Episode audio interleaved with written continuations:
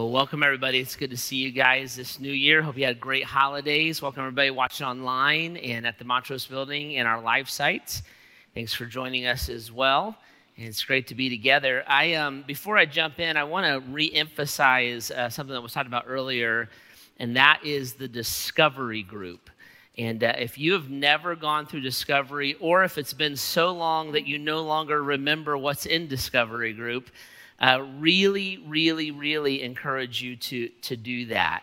Um, here at Grace, our kind of goal is for you to grow spiritually, for you to own your faith and understand it and even be able to navigate it, and for you to grow to know and love Jesus and, and to follow him. And so there's a lot of focus on kind of you as an individual and then making sure that a big church feels small so that you can access what you need to access and be connected and cared for the way that you need to be.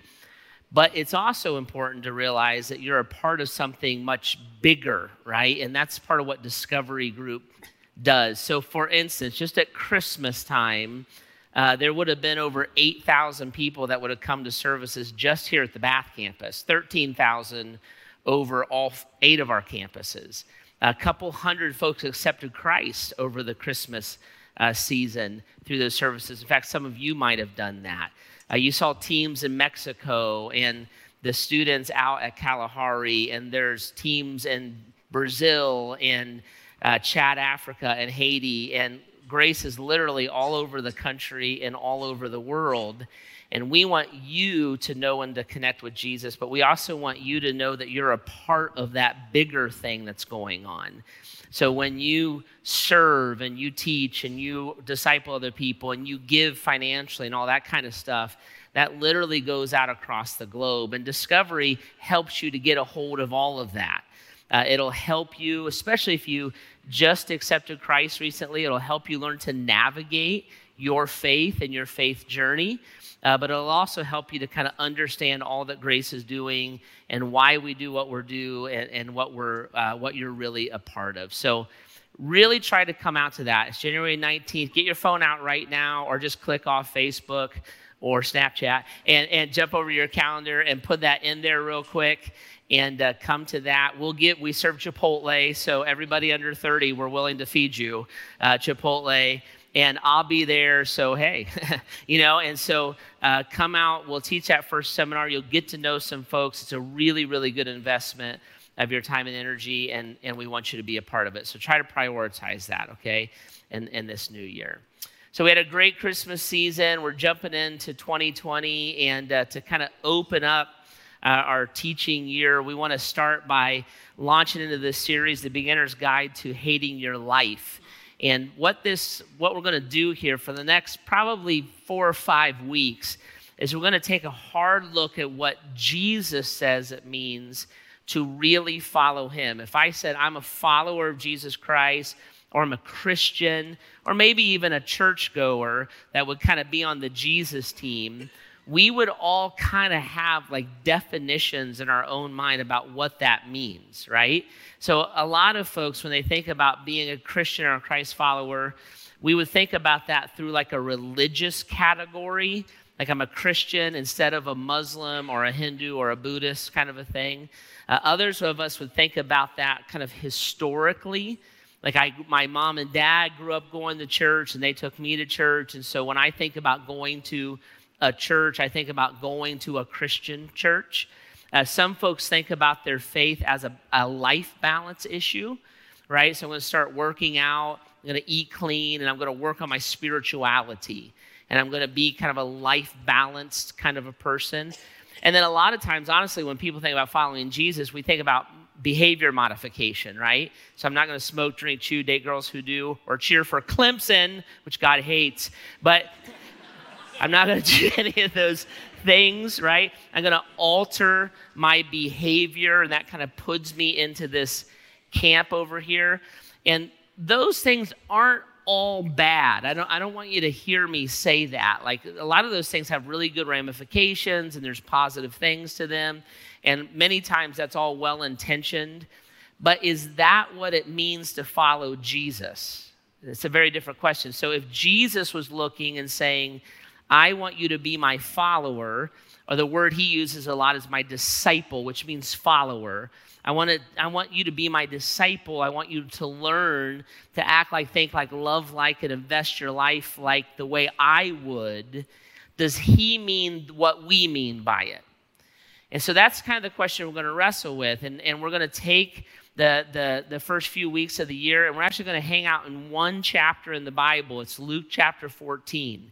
And we're going to hang out there because in that place, it's one of the places where Jesus is kind of hyper clear and kind of like black and white a little bit about what it means to follow him. He, he puts down this really strong definition. And so we want to look at what he says and how he defines it. And then we'll press that back into our lives, make sure that we're talking about the same things Jesus is talking about.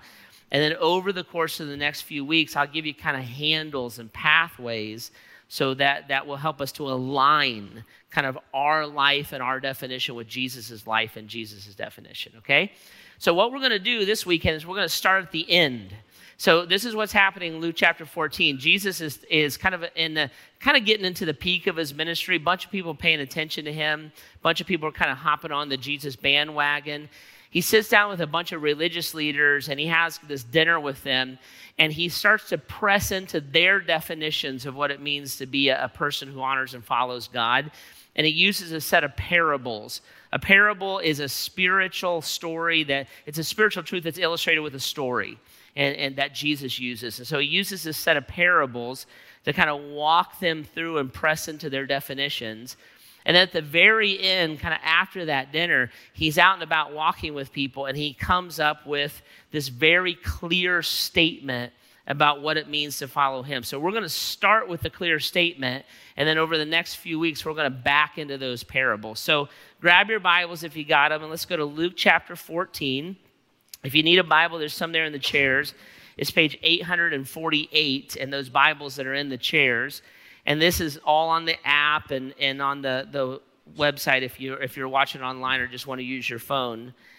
And let's start with this clear definition that Jesus lays out and kind of this black and white line that he draws for people to connect to. So, verse 25, chapter 14 of the book of Luke, large crowds were traveling with Jesus, and turning to them, he said, Here it is, ready? If anyone comes to me and does not hate father and mother, wife, children, brothers, and sisters, yes, even their own life, such a person cannot be my disciple. And who does, whoever does not carry their cross and follow me cannot be my disciple. Suppose one of you wants to build a tower. Wouldn't you first sit down and estimate the cost to see if you have enough money to complete it? For if you lay the foundation and are not able to finish it, everyone who sees it will ridicule you, saying, This person began to build and wasn't able to finish. Or suppose a king was about to go to war against another king. Wouldn't he first sit down and consider whether he is able with 10,000 men to oppose the one coming against him with 20,000? If he's not able, he will send a delegation while the other is still far off and ask for terms of peace. In the same way, those of you who do not give up everything you have cannot be my disciples. Salt is good, but if it loses its saltiness, how can it be made salty again? It's fit neither for the soil nor for the manure pile. It is thrown out. Whoever has ears to hear, let them hear. So he goes through this really strong definition, and he says, Listen, he says, if, if you won't hate your father, mother, sister, brother, your wife, even your own life, you cannot be my disciple. If you won't carry your cross, you cannot be my disciple. And then later on, verse 33 if you don't give up everything you have, you cannot be my disciple. And then in the middle there, he uses a couple illustrative things, and he says, You wouldn't, you wouldn't start a building without figuring out what it costs to build it. Because if you run out of money and you don't finish it, then everybody's going to laugh at you. And then he uses the, the, the, the, illustration with the king. You wouldn't go to war without a confidence that you're sure that you can win the war. You wouldn't start something and not be able to follow through or achieve it. You would sit down first and figure it out. So Jesus is talking. Remember all these, these large crowds. He's, he's kind of rock star Jesus at this point. All these people are tying into him. They've heard about his miracles. They've heard he's a great teacher, all those kind of things. And so these crowds are gathering, and they're all saying, We are Christ followers. We are Christians, right? Is, the way that we would say today. We're on board with Jesus. And he turns to them and he says to them, Hey, let's talk about that for a second. Let's talk about that for a second. You're excited about following me. You're excited about these parts of me that you have heard or seen or think that you know. But let's talk about what I mean about following me. And let's do that before you sign up to follow me. Before you declare yourself, and before you say, That's what I'm giving my life to, let me make sure that you understand it. Because you wouldn't start a house you wouldn't start a war. You would, you would think it through. You would sit down. You would process what the real definition is. And you may be thinking this, but I mean that.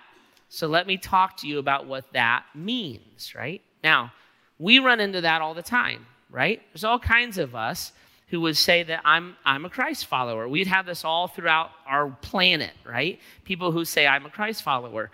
And when they say that, even you and I cringe when they say that. When that guy's on TV and he's speaking on behalf of Christians everywhere, and you're just wanting to crawl under the table because you would look and say, that is not at all what it means to be, even we would cringe at that.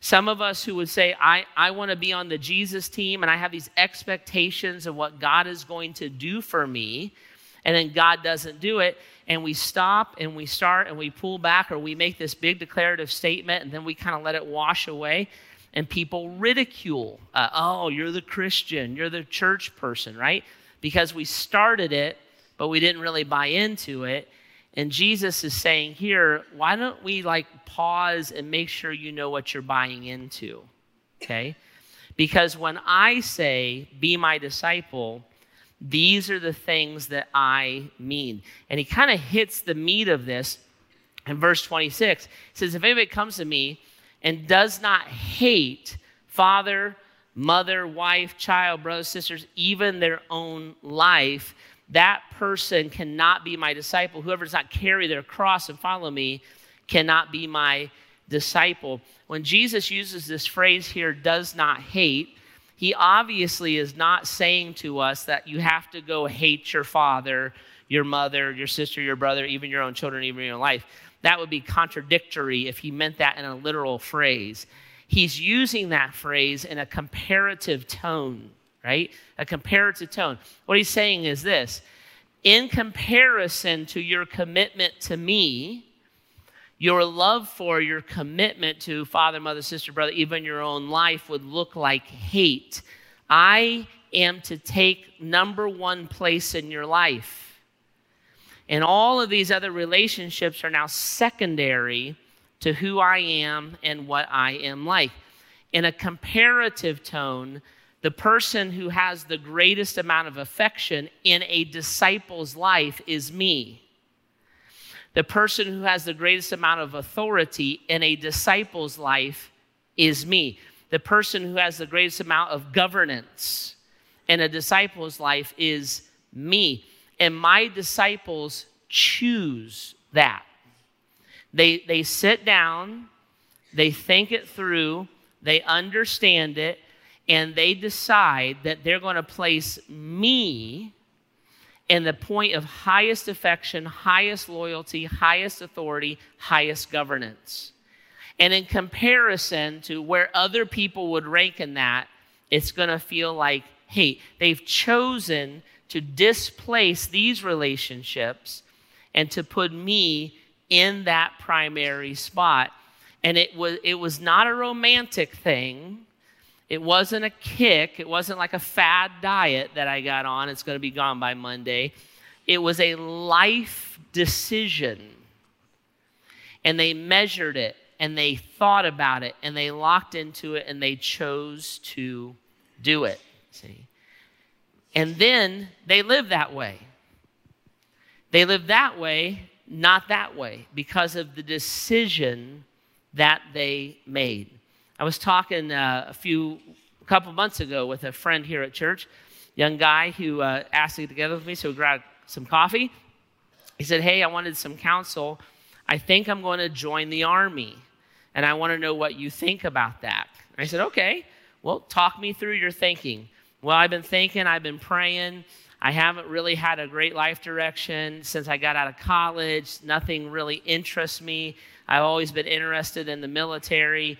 I did all of this homework, I did all of this background, I understood my options, and I think I've decided to, to go after it and to join the military. What do you hope to get out of the military? Well, I hope to get some discipline and some life direction and some steps and a career, etc. And I'm excited about that.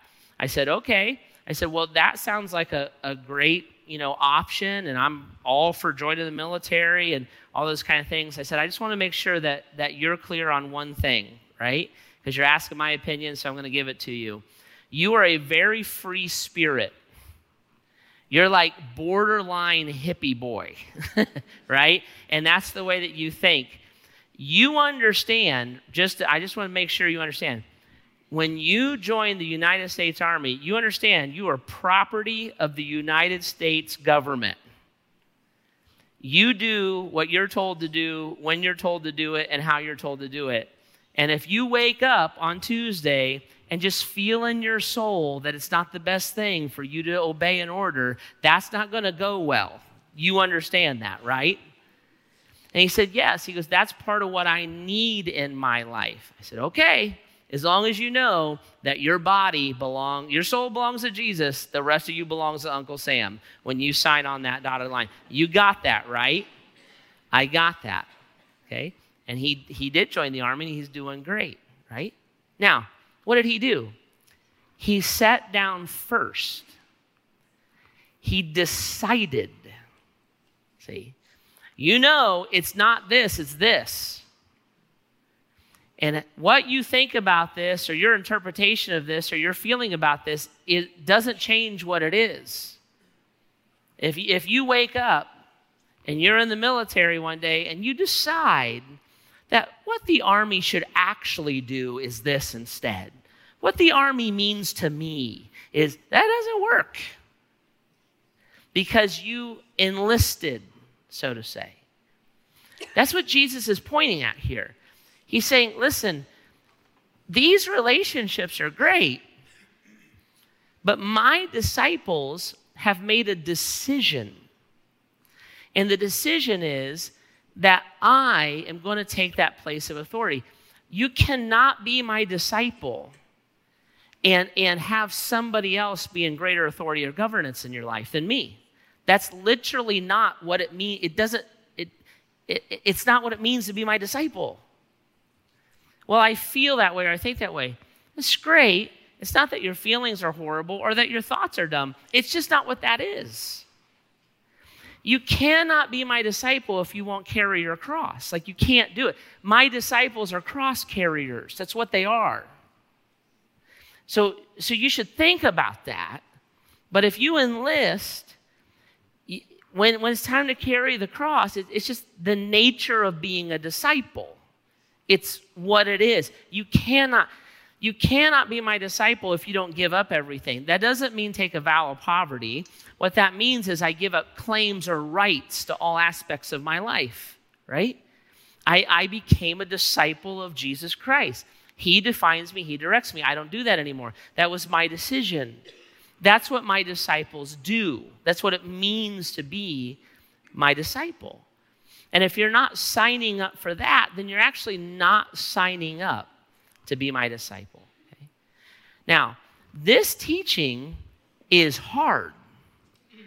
This is hard. I mean, this is the first weekend of the new year. I should have given you like 10 steps to be happy. But take me out for lunch. I'll write a list on my way over and tell you how to do that. But right, this is a hard teaching because what Jesus is doing is he's drawing this very strong line where he would look and say, No, this is what it means to be my disciple.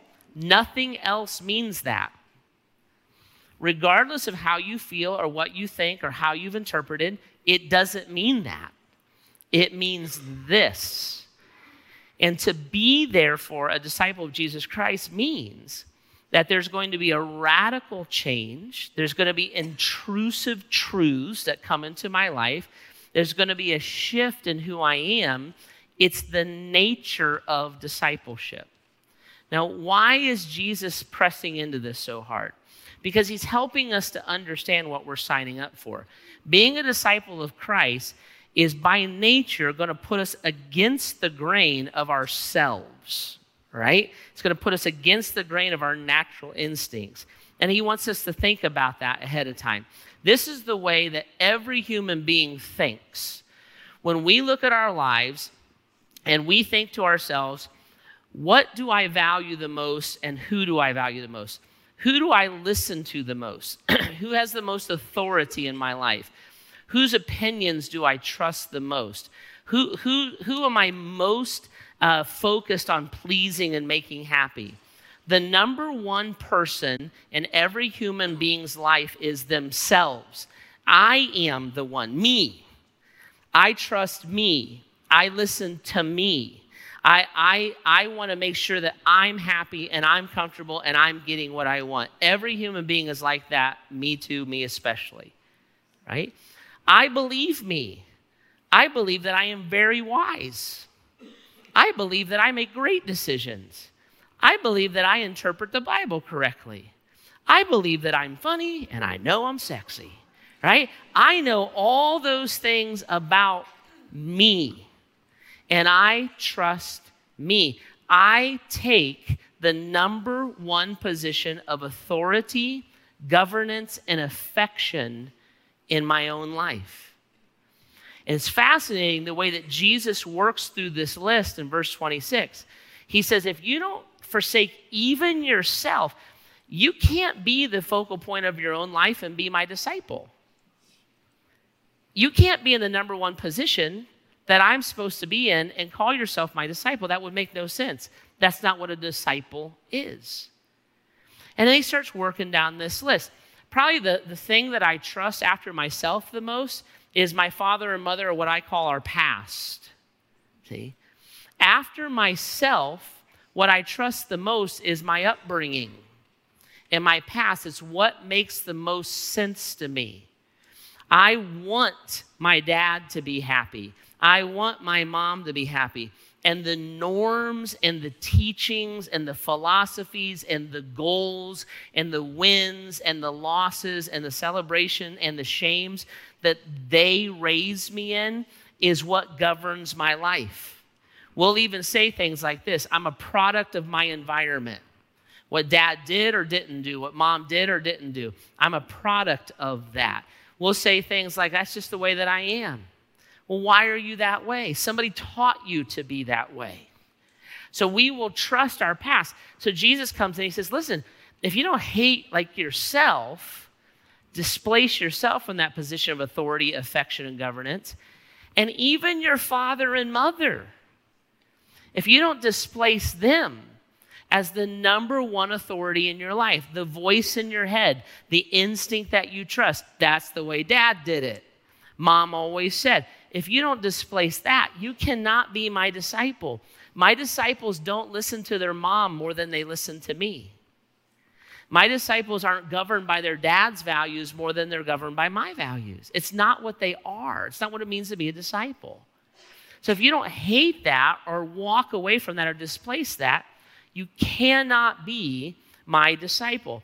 And he goes on, sister, brother, I call that culture. See, we're all raised in a culture, we're all raised in, in, a way of thinking. We, we, would, we would step into a family system or even broader into kind of a regional system, even out to a national system. And we would look and say, well, these are the things that are right and these are the things that are wrong because my culture tells me that. My culture I was raised in taught me that I'm supposed to be a winner and the most important thing I can do in life is win. I gotta, I gotta win Monopoly. I gotta win Uno.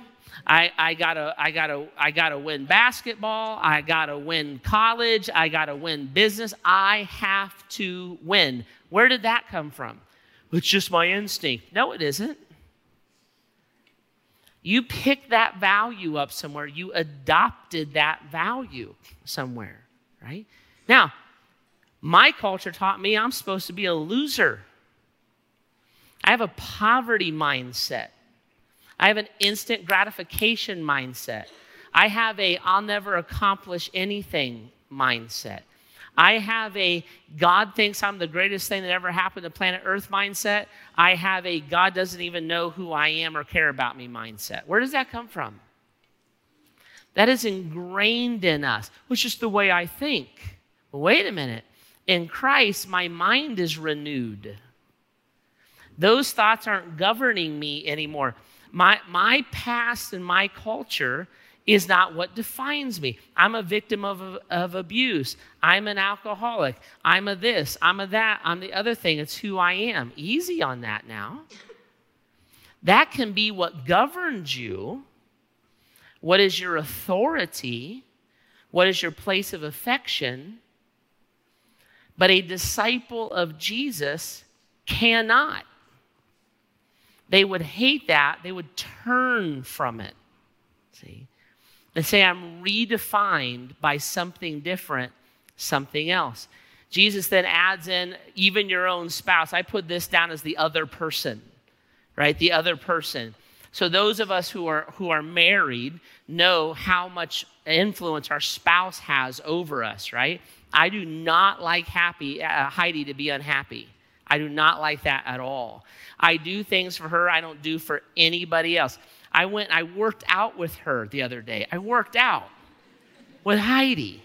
I worked out. And the good news is I'm done for the year. But, that, but like, I'm sore. Like, why? Because she wanted to. She thought it would be fun. And then she, she lied to me a bunch about what it was going to be like. She said, There's a sauna. And then suddenly I'm lifting weights. And there I am, right? Doing all that kind of stuff. I want her to be happy. If she is displeased, if she is upset, and vice versa. She wants me to be happy. She does not want my displeasure. I can't tell you the amount of couples that I've watched one of them pull the other one away from Christ. Because we'll yield. See, we'll yield to the other person. And you don't have to be married. That's why I put other person. Everybody has somebody in their ear that they yield to. It's your roommate, it's your best friend.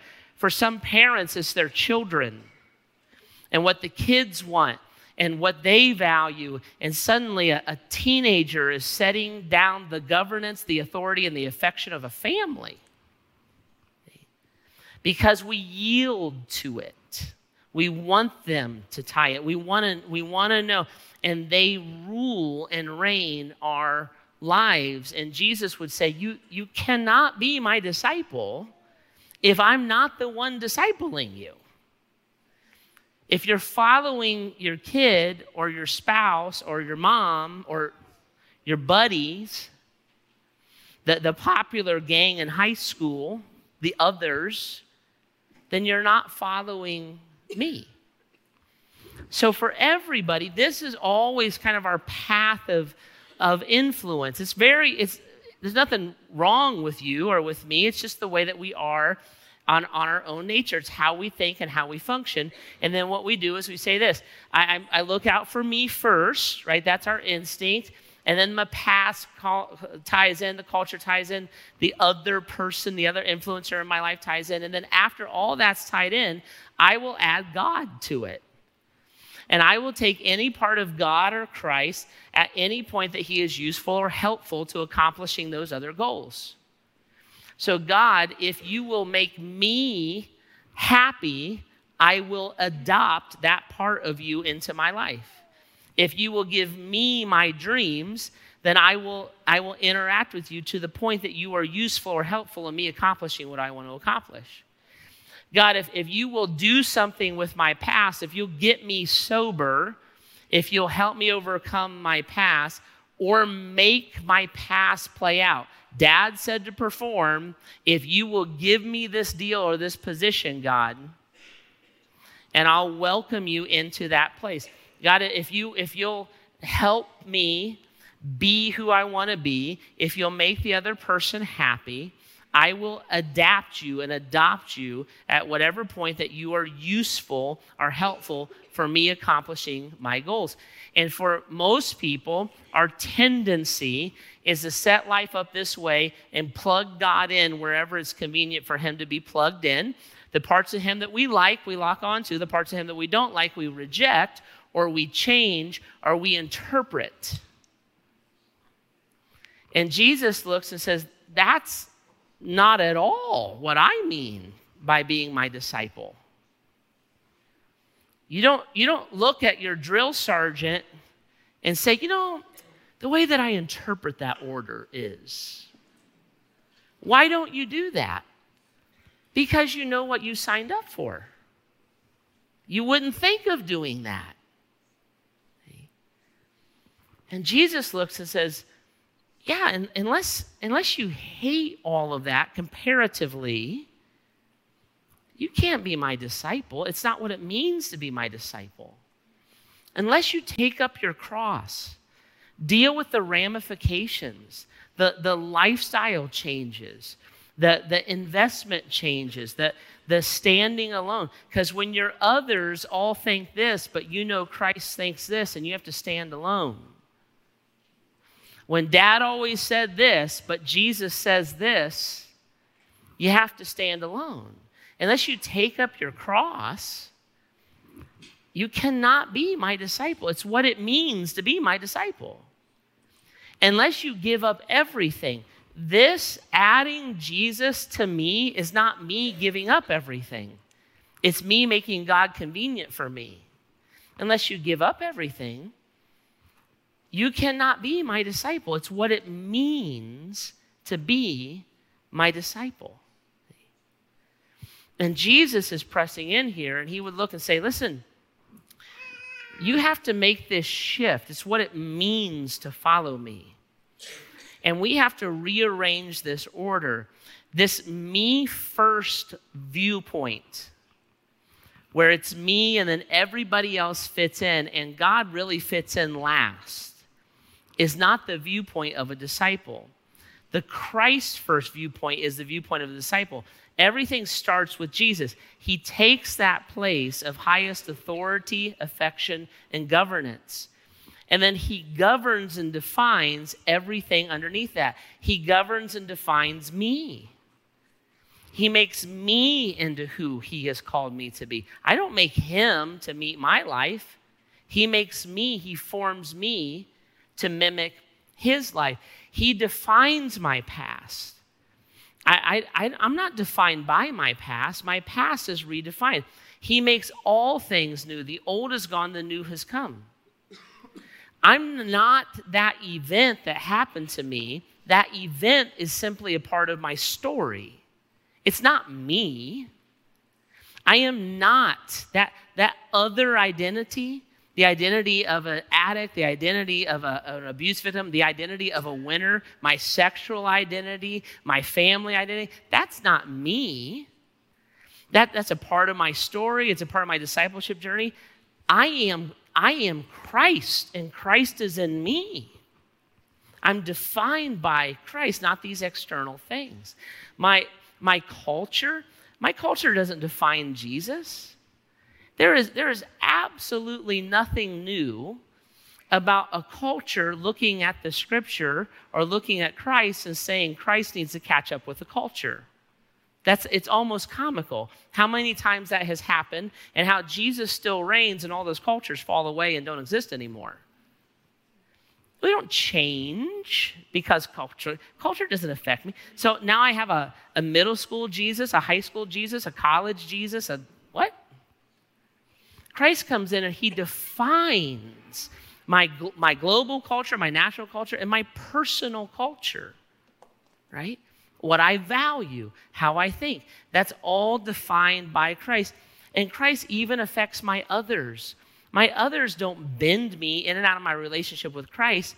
I am placed in my other's life to draw them to Christ. I'm not in Heidi's life to make her happy. I'm in her life to refine her by the washing with water through the word, to help her to be spotless and blameless and, and, and, and without wrinkles spiritually before Christ. That's my job. Not the happy wife, happy life. What are you talking about? My job is to love her and to know her. Her job is to love me and to know me and to help me grow and be who Christ has called me to be. She's not to turn my head. Neither is my friends or my roommate or my mom or my dad or my kids. The Jesus first mindset is this Jesus is looking and saying, no, no, no.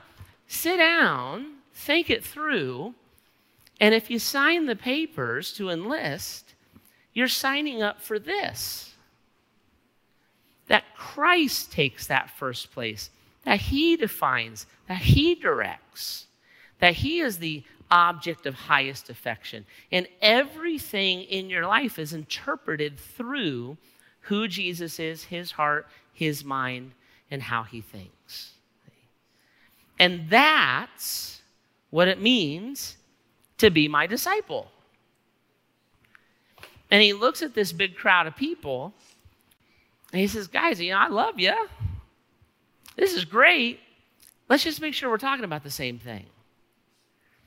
Because you love my miracles and you love my healing and, and, and you love that I'm just kind of the, the you know the, the hottest trend in the on the in the culture right now. You're really into that. That's not what I'm here to do. I didn't teach and do miraculous things to gain popularity. I did all those things to demonstrate to you who I am. I am your Lord. I am your God. And if you are my disciple, you are signing up for me to be your Lord and your God, not your helper and your healthy balance or your religion or your tradition. Now come and follow me. And my disciples decide that that's what they're going to do. Right? Now, guys, there are big ramifications to that. Right? There always are. And there's big ramifications to that stuff personally. And unless we lock into that's the place God has in our life, then what God wants to do in our life will never play out. By far, hands down, the biggest falsehood that's taught about God today is that God exists for us. And the old, the old timers used to call that heresy. It's heretical. That God exists for us, that God's job is to make me happy and healthy and wealthy and prosperous, that whatever I want or hope for, God will make come true. It's a me first position? And here's the problem with that position. When I place myself in a me first position and then demand that God deliver for me, I put myself in a, a 100% failed position.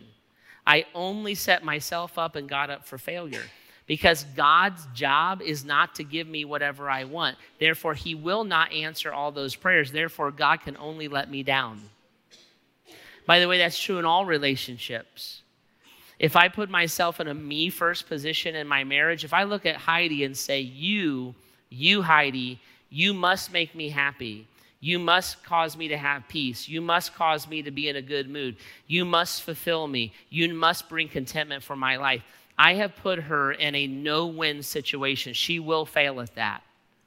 It's impossible for her to do that in my life, and I have actually made her an idol. I'm asking her to do what only Christ can do in my life. I'm asking her to be God, and since she's not God, she's not good at being God. She cannot do those things for my life.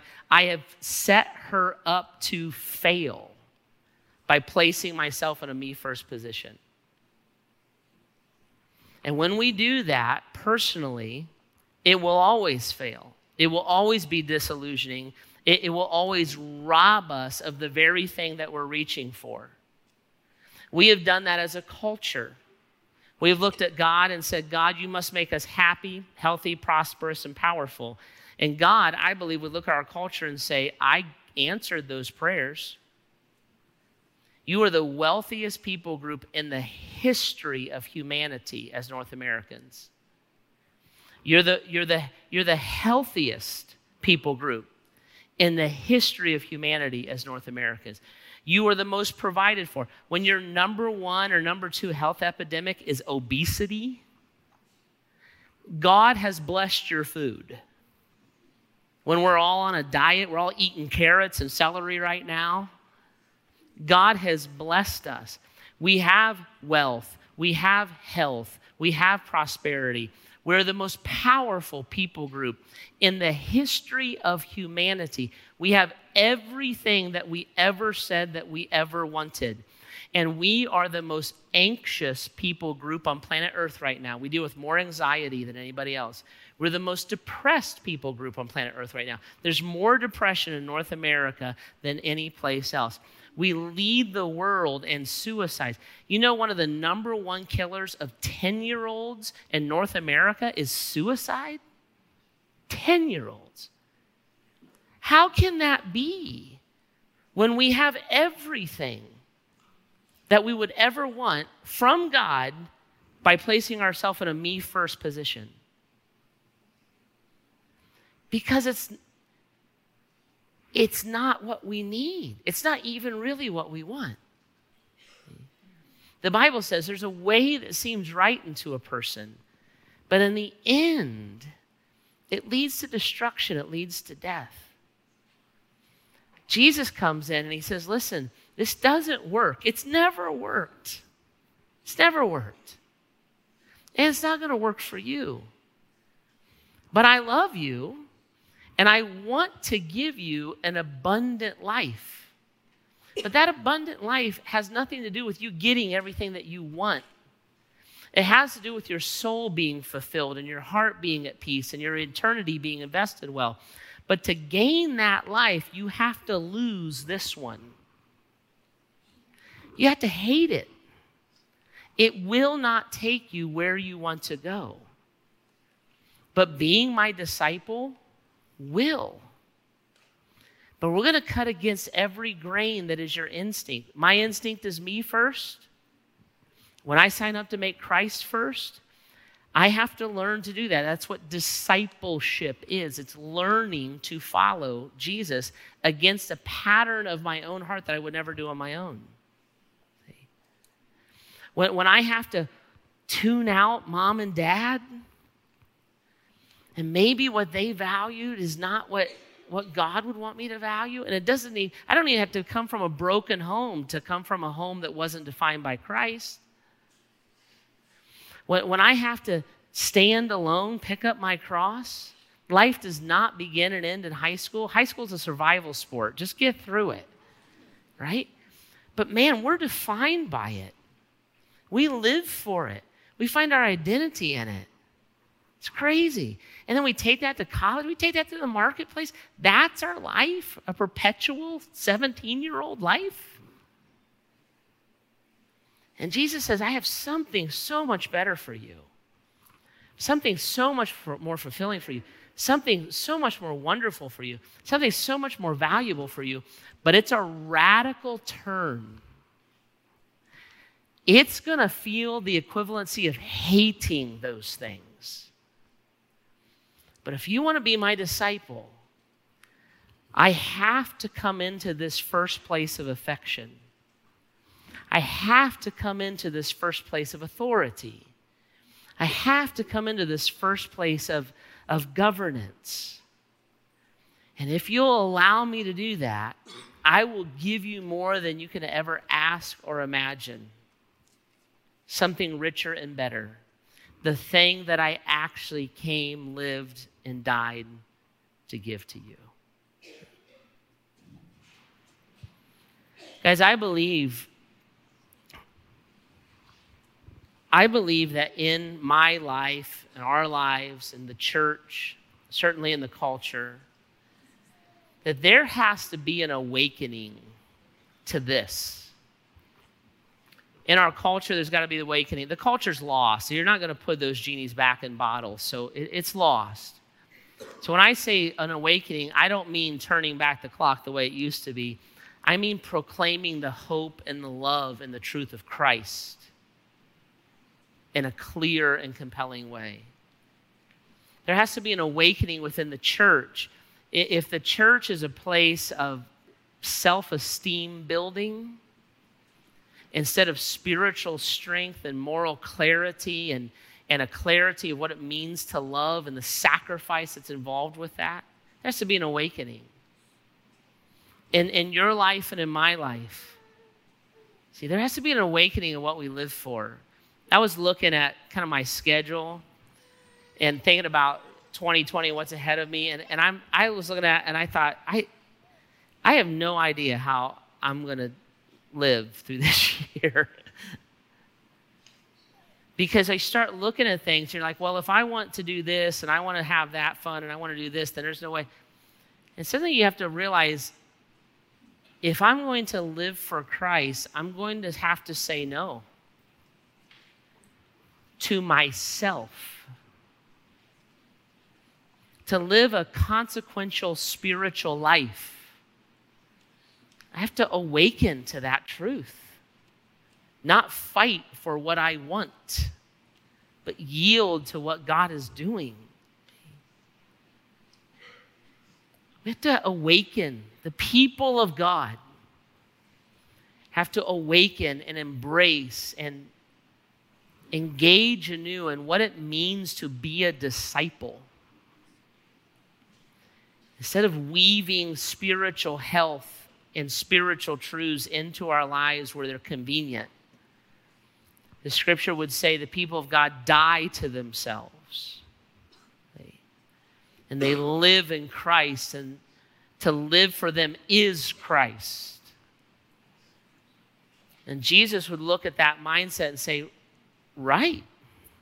Right. You got it. That's exactly it.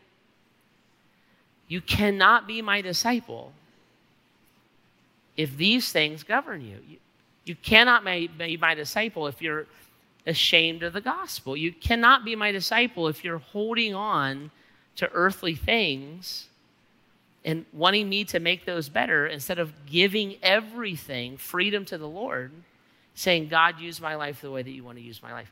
It's what it means to come and follow me.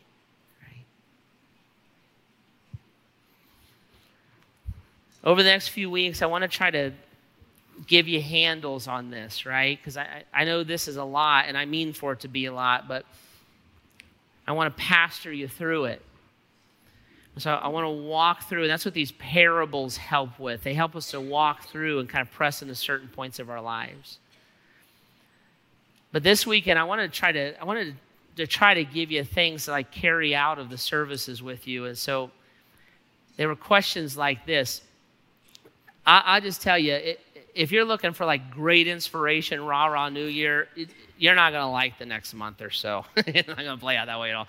So th- these these these conversations, these are Jesus's words. They're not to be mine. It's not me on a soapbox. But he's to press in, and every one of us is to get dinged. Every one of us. Because it's our human struggles, right? So maybe the commitment for this weekend is, is to take it and to ask God to lower your defenses and to open your heart and say, God, I, I, I will sit through and walk through these conversations and give you a freedom to mold me and shape me however you choose to do that. Maybe another handle for you is to make a decision as an individual and as a friend group and as a family to go four and one instead of one and four in the fall, I told you that the average North American who's committed to church comes to church one out of every six weekends. That's the normal church attendance. Grace Church is way better. Our average is one out of every five. And so I double dog dared you last fall to say, what if you made a decision that instead of going to church once a month, you decided this year you won't miss church more than once a month? Go, go four and one instead of one and four. And it's shocking that when you get into a group, it's shocking when you go to the gym four times a week instead of once a month. what it does to you physically. It's shocking when you go to math class five times a week instead of once a week. It's shocking how you learn math. It's shocking what God does for you when we gather together the way that He tells us to, right? So maybe it's a handle just as simple as that. And then here's the here's the big one. Maybe the handle is you making a decision today and talking to God and just saying, God, I'm I'm actually very open to you challenging and changing my definition of what it means to follow you.